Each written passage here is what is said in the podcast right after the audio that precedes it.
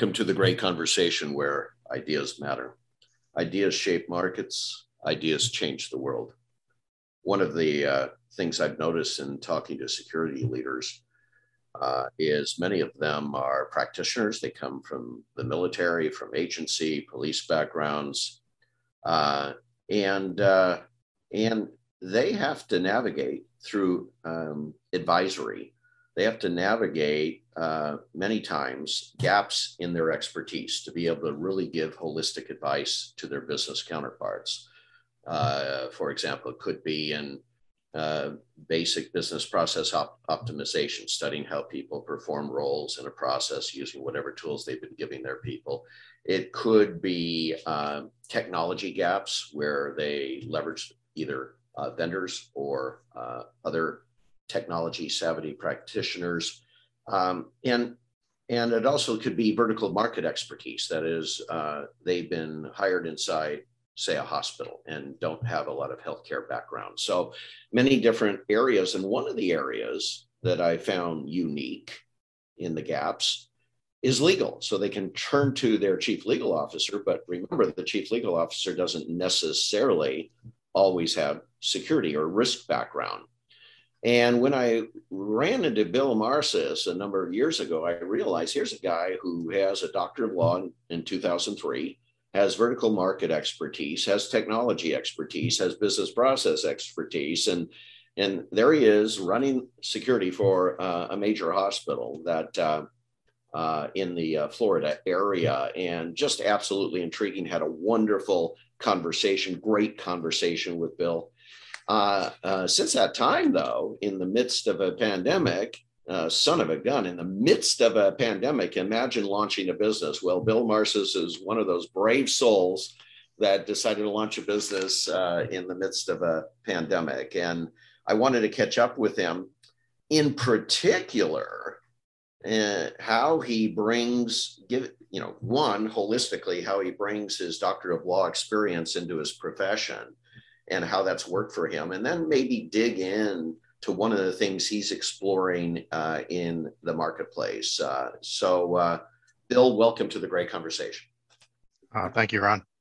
This, this is going to be fun. This is going to be fun. So let, let's dig into that a little bit, if you don't mind. Um, uh, let's dig into where your doctor of law uh, degree has come into helping you become a more holistic security leader.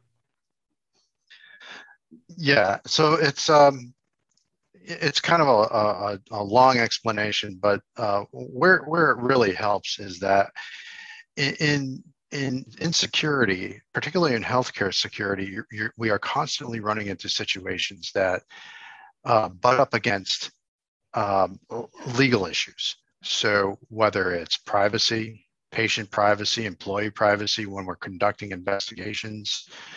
Um, you know things things of that nature or um, uh, when we're restraining patients or when sometimes we need to detain somebody we want to avoid false imprisonment uh, claims and things of that nature. So um, it, it, really comes up quite frequently and uh, it takes it takes a while for uh, an unseasoned uh, security manager or security director to, to navigate those waters because they will need to see those issues coming up over and over again. I was actually in security management before I became an attorney. I, I worked for 22 years in, in, a hospital as an investigator and um, went to law school at that time and then uh, wanted to uh, branch out a little bit. Um, and, and, I practiced law, uh, law for about eight, eight years uh, down in Florida as a medical malpractice defense attorney, and ironically, a niche practice of.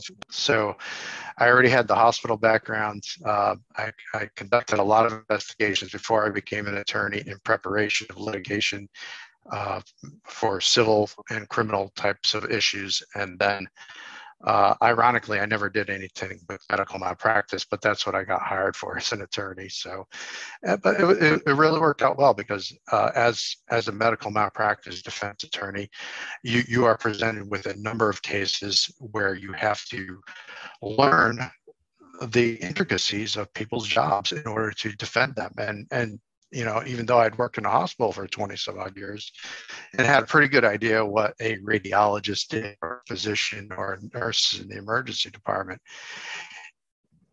as an attorney, I, I was sifting through medical charts and decision making and, and charting and, and, and um, really got to walk in the shoes of, of various people in hospitals. And, and that's, and when I went back into uh, healthcare, in, in, back into security, it, it, it made it so much easier for me to relate to these folks because I had defended them, not not them, but people like them, and so I could speak their language and I could understand um, what what their jobs were and uh, how to keep them safe and and provide that uh, blanket of security for them, uh, knowing what their jobs are.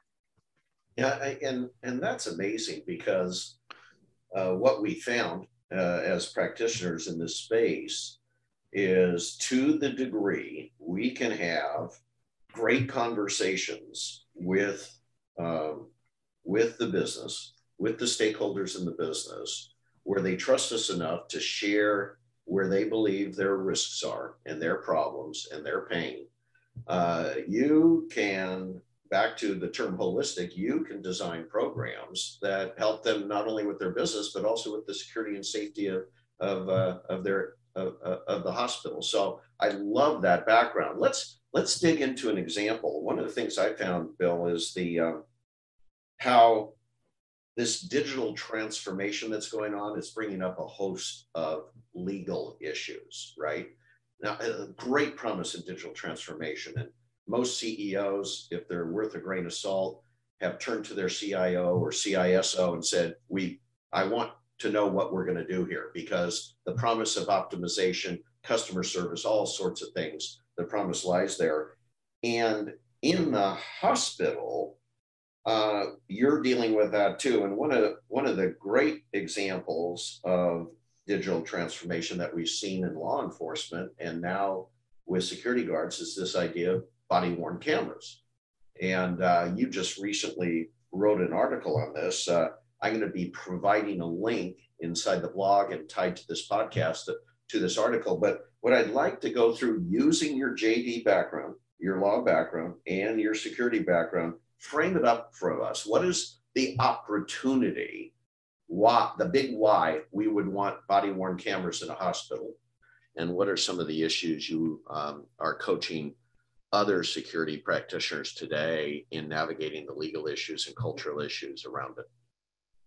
I, I actually partnered with our vice president of risk management after we had been uh, receiving uh, numerous complaints uh, against either security personnel, clinicians, physicians, mainly around issues regarding a patient restraint, or sometimes there's a uh, a disagreement between a visitor or a staff member, and they would turn around and make fraudulent claims. You know, excessive force or uh, the, the doctor did this, the nurse said that, those types of things. And, what happens in, in, in our world in a hospital is that we have to investigate these things because of our accreditation and regulatory issues that uh, require a hospital to um, uh, investigate and research grievances just to um, determine whether whether there's some truth and to fix the issue if there is in fact uh, something that happened.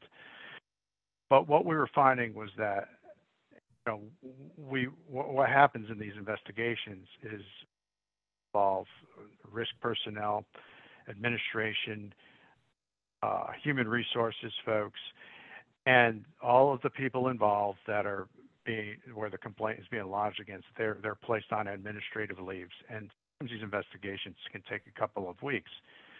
So we are losing the productivity time of, of these folks. They're spending a lot of time uh, running down these these claims, and then uh, and then we ultimately prove them to be false, or sometimes they are in fact true. What the body camera does is it it's it's actually think about it as a mobile video documentation system. It goes where the security officer goes, and ultimately it provides a source of truth. And if you could uh, if you could just play back what occurred during that interaction between the patient and the nurse and the security officer, and and you can instantly understand what happened, what what was going on, who said what to whom, and and what was the tone of that comment, or in, in what context that comment was made. We can clear these things up within minutes, as opposed to weeks. So it it it in, in essence it, it you capture those contemporaneous statements, and you have that source of truth and then what also occurs in a healthcare environment is that we are dealing with an unparalleled in any other industry the amount of uh, workplace violence and aggressive behavior that is um, um, addressed to physicians and healthcare providers.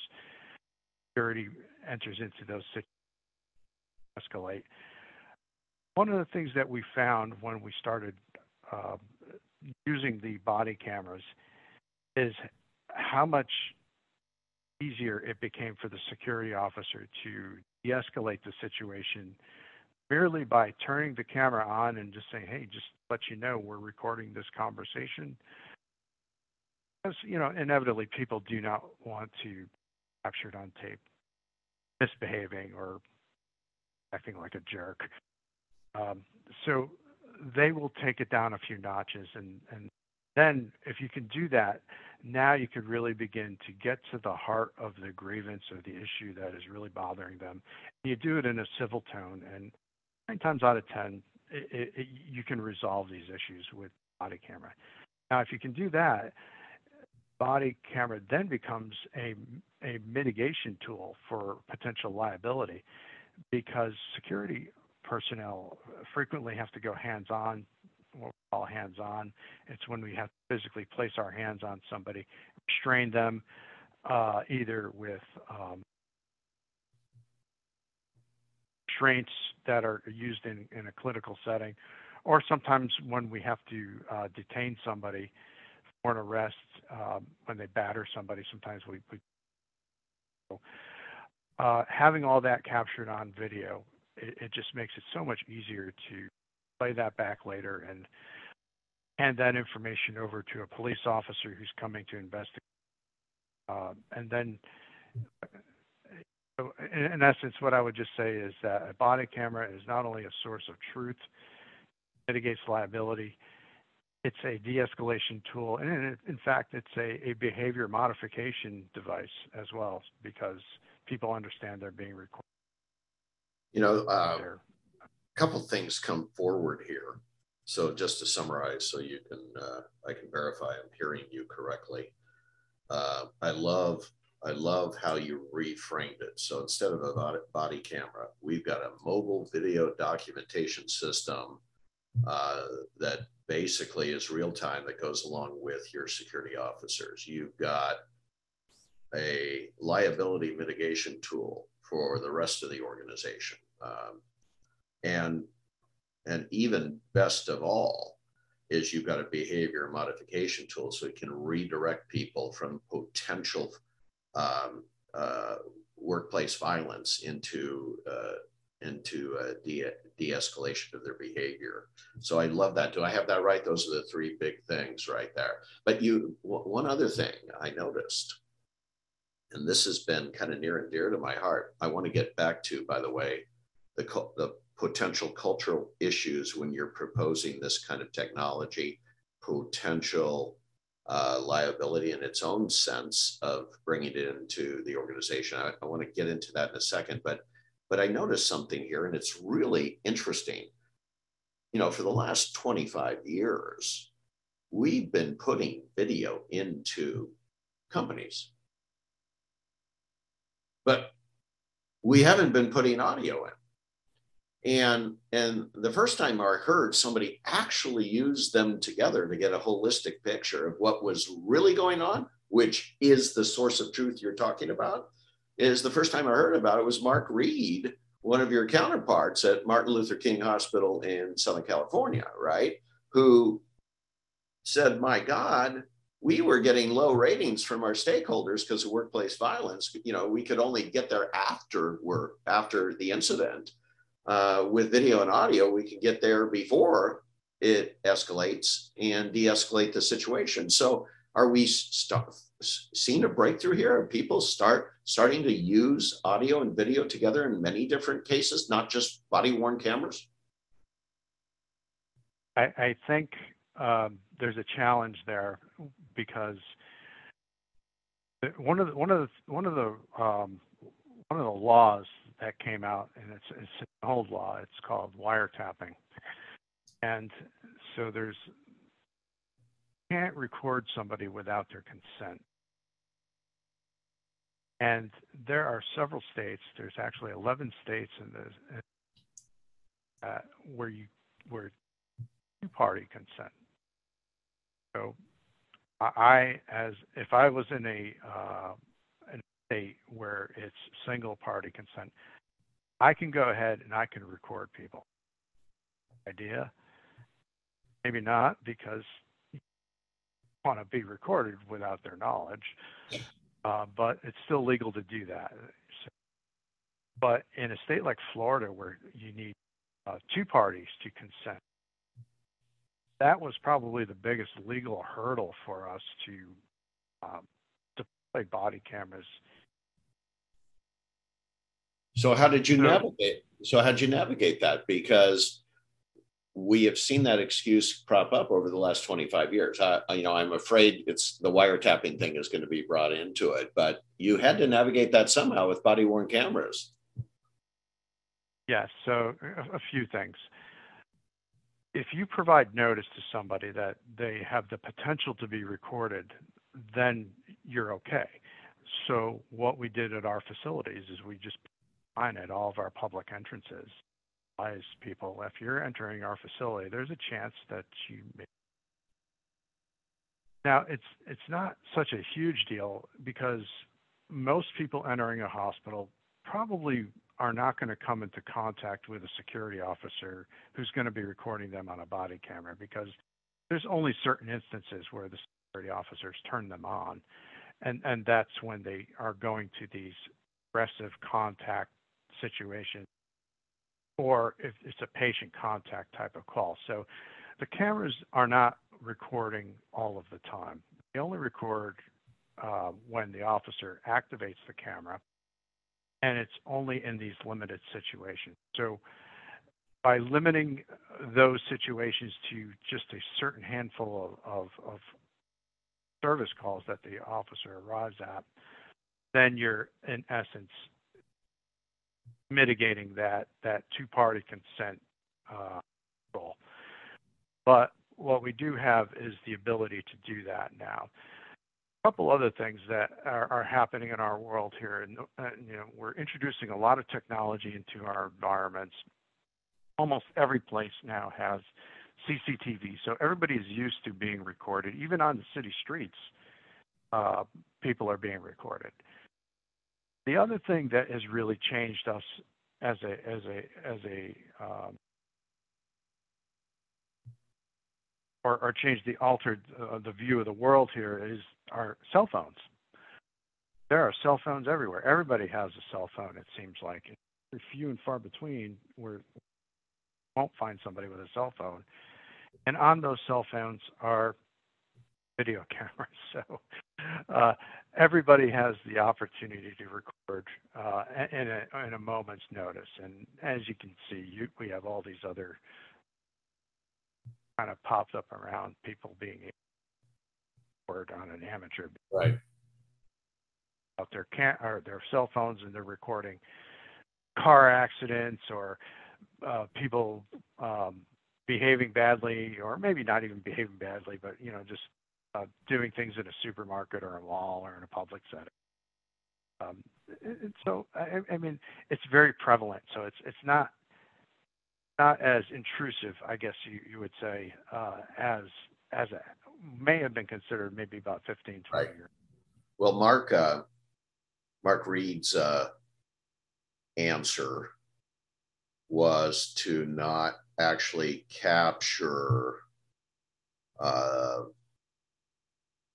the uh, message coming across in that dialogue, but actually just sound analytics. So he, he started measuring the aggression level, uh, which is an indicator of violence, and that's how he did it. Uh, so he isn't wasn't actually recording the words, but but so your advisory to probably anybody, um, whether it's a um, whether it's a two party consent state or not, it sounds like would be post signs number one, which is what we did in the old days with CCTV. I, we don't even do it that much anymore, but in the old days, in the beginning, we would post signs. You could, your, you know, video cameras are are doing so. You would post signs for audio. There's a chance you would be recorded. That's your first advice. What other advice do you have for security executives if they're going to deploy these body worn cameras? Yeah, so I would also say that at the moment they the officer arrives, just advise people that they are being recorded. Right. It gives them an opportunity to find um, whether they want to be recorded or not. So if somebody is adamant about not being recorded, and as long as they are not taking out their cell phone or somebody else is taking out their cell phone, is recording that interaction, security officers are uh, instructed to just turn off the audio component of what is being um, recorded, but we can still capture that visually because there's no law that says we can't record somebody on a on a camera and CCTV all over the place, but don't record audio. Did you um, after how long had you been using body worn cameras? Uh, at the hospital? Uh, up about four years now. And did you see, were there any performance indicators uh, post uh, deployment of these cameras? Any measurements you could provide back to the hospital that proved that they were working for you? You know, I'm, I'm asked that question almost every single time I'm um, come into contact with somebody who has questions about it. And unfortunately, uh, we we introduced the body cameras as part of a total package of a upgrading security uh, staff in our facilities. So that included changing over to more of a, a police style uniform look, uh, giving the officers body armor. We introduced uh, canines to the security program, all at the same time now, I, I, I, what I will say is that we did measure metrics in terms of uh, categorical workplace violence, in terms of batteries, threats, uh, aggressive behavior, uh, patient conduct, and things like that. And we saw anywhere from a 25% reduction to a 40% reduction categorically, depending upon you know what we were measuring. Can I attribute that to body cameras solely? No. Uh, what I can say is that it, it's it's more likely than not that the body cameras did have a positive impact on those indicators. Yeah, and and by the way, what a lesson, right? Um, we're not deploying it, we're not deploying uh, technology in a silo, right? We're we're creating integrated policies, uh, processes, and te- uh, integrated technology. So it's not just one thing ever, it's a holistic security program. But the fact that you were able to bring um, uh, more bodies to the table, uh, armed in a particular way with body cameras, uh, uh, the look and feel of the police officer, and and of course canines as well uh, led to a 25 to 40 percent reduction so and also and also because you're dealing across the company with hr admin all these stakeholders that see that their uh, their own business processes the own their own time uh, spent on these um, dilutive if you will behaviors uh, boy there's a savings there too right because they weren't spending their valuable time on things that weren't part of really their purview. Absolutely. The other thing I would add is that it changed the culture in a way too, because it's it's not always the patient who is the aggressor. This is the staff member too, uh, the nurse or the physician. Um, you know, let me let me just kind of frame this for folks who don't work in healthcare. We we are in a situation where states have reduced funding for uh, mental health, and and a lot of states have closed down facilities that used to be open, and we could provide uh, referrals to to those those sites, and those places no longer exist. So what's happening is that you have folks that are off their meds or for reason they need need to be in that uh, you know, caring environment with professionals who are who are specifically trained to deal with behavioral health uh, folks and myriad of issues that um, that bring them to a facility. But now these folks are being stuck in an emergency room hours on end and sometimes even days until a bed opens up someplace where they can get that type of care. And those folks are, are very, uh, they're, they're at a point where they're probably, their behavior is the worst and it becomes very grating on a nurse or physician and you're there for eight, 12 hours doing your shift and, and, and, you know, nurses and doctors they're they're people too and they they can they have breaking points. Will snap but the the body cameras they create that uh, layer of accountability and and staff have now become used to uh, security officers uh, recording these interactions including their own and they understand now oh, I, I know that I'm a little bit agitated. Maybe I should have I, I should step away from this and have somebody else. So, uh, Bill, in, in essence, it's really helped. So, Bill, you you we you cut out about the point where you were saying something about I had to pause and get somebody else. What what were you referring to there? basically, folks, if they can understand that their aggression level is starting to increase, maybe tap out and have a coworker go in and take care of that patient for them. That well, well, this is interesting to me, um, and it's not just hospitals. Are we, are we HR or we security or or somebody, uh, are we starting to deploy training for people to handle stress, especially that we're 18 months into a pandemic? Are, are, are you starting to see that we're starting to actually help people learn how to do that? I would say that before we went into the pandemic, what we were seeing in healthcare from a security standpoint is that we were developing de escalation training uh, across the board, uh, not only for security personnel, but also for uh, clinical people based upon their risk level. So um, a nurse in the emergency department or behavioral health unit would get a great deal of training on and self-defense. And a floor nurse would get a minimal amount because they don't deal with it on a daily basis like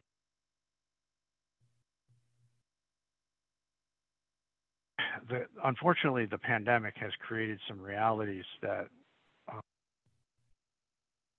where you just can't get into a room with a group of people do that type of training, and especially what we call didactic or self-defense training, where you have to be hands-on and, and do and demonstrate these.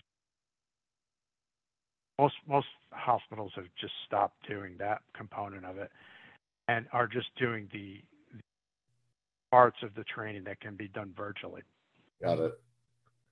Well, as well, as sorry, as time has gone on, though, what we thought might just be a few months uh, of dealing with this pandemic, that we'd be over it. Uh, well, it certainly has not happened. So, uh, healthcare organiz- organizations are adapting to that. They're retooling and uh, figuring out ways to de-escalation training, starting to pick back up again. Well, we can definitely see more and more we're realizing as a society how everything's interconnected. Uh, you can defund mental health, you can defund the police, uh, but it's going to catch up with you, and the cost of that is going to show up elsewhere. And one of the preeminent places it'll show up is in a hospital. So, uh, Bill Marcisz, uh, I'm excited that you are now a full time consultant.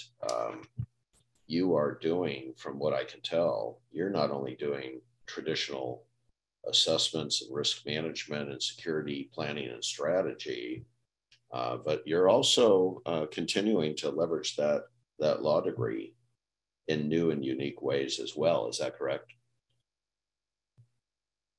Yes, uh, I, I, think one of the one of the value adds that I bring to consulting, particularly for um, forensic consulting, expert witness type work, is I can go into a uh, a case knowing what the attorney is trying to prove and the elements of certain causes of action, and and I can marshal the facts uh, to that certain situation or to that particular case, and and really in some cases even help the attorney identify other causes of action that maybe they're, they're not seeing. So, yeah.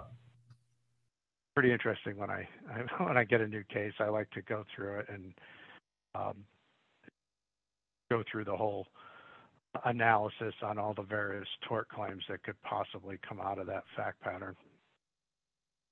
So I'm really uh, looking forward to uh, you doing this full time uh, in your in your business. Um, I can see where uh, your peers would love to bring you in proactively, uh, as well as uh, in the postmortem forensic consulting that would be needed in investigations and and litigation. But I'm really looking forward to your success, my friend, and congratulations on on the move.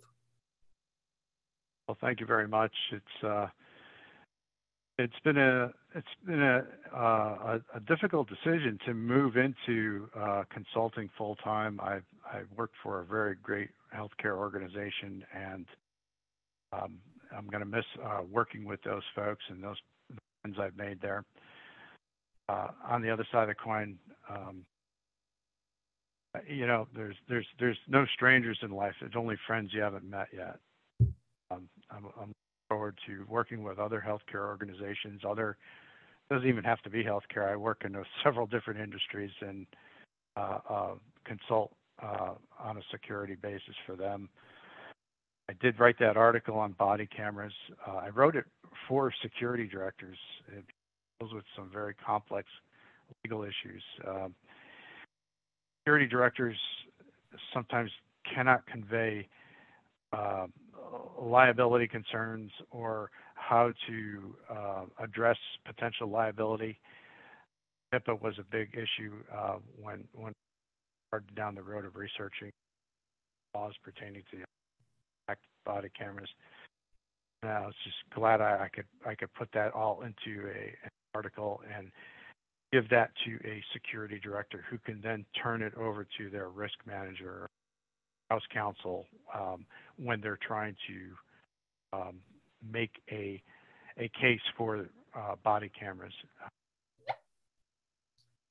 Well, uh, speaking speaking the language that right, and that's what I'm saying. You're giving you're you're you're filling a much needed gap uh, in uh, in the purview of a security um, uh, program. So that's fantastic. This has been a great conversation with Bill Marcisz. Uh, looking forward to you uh, getting linked into uh, his article and uh, and also his expertise. Thank you again, Bill. Thanks, Ron.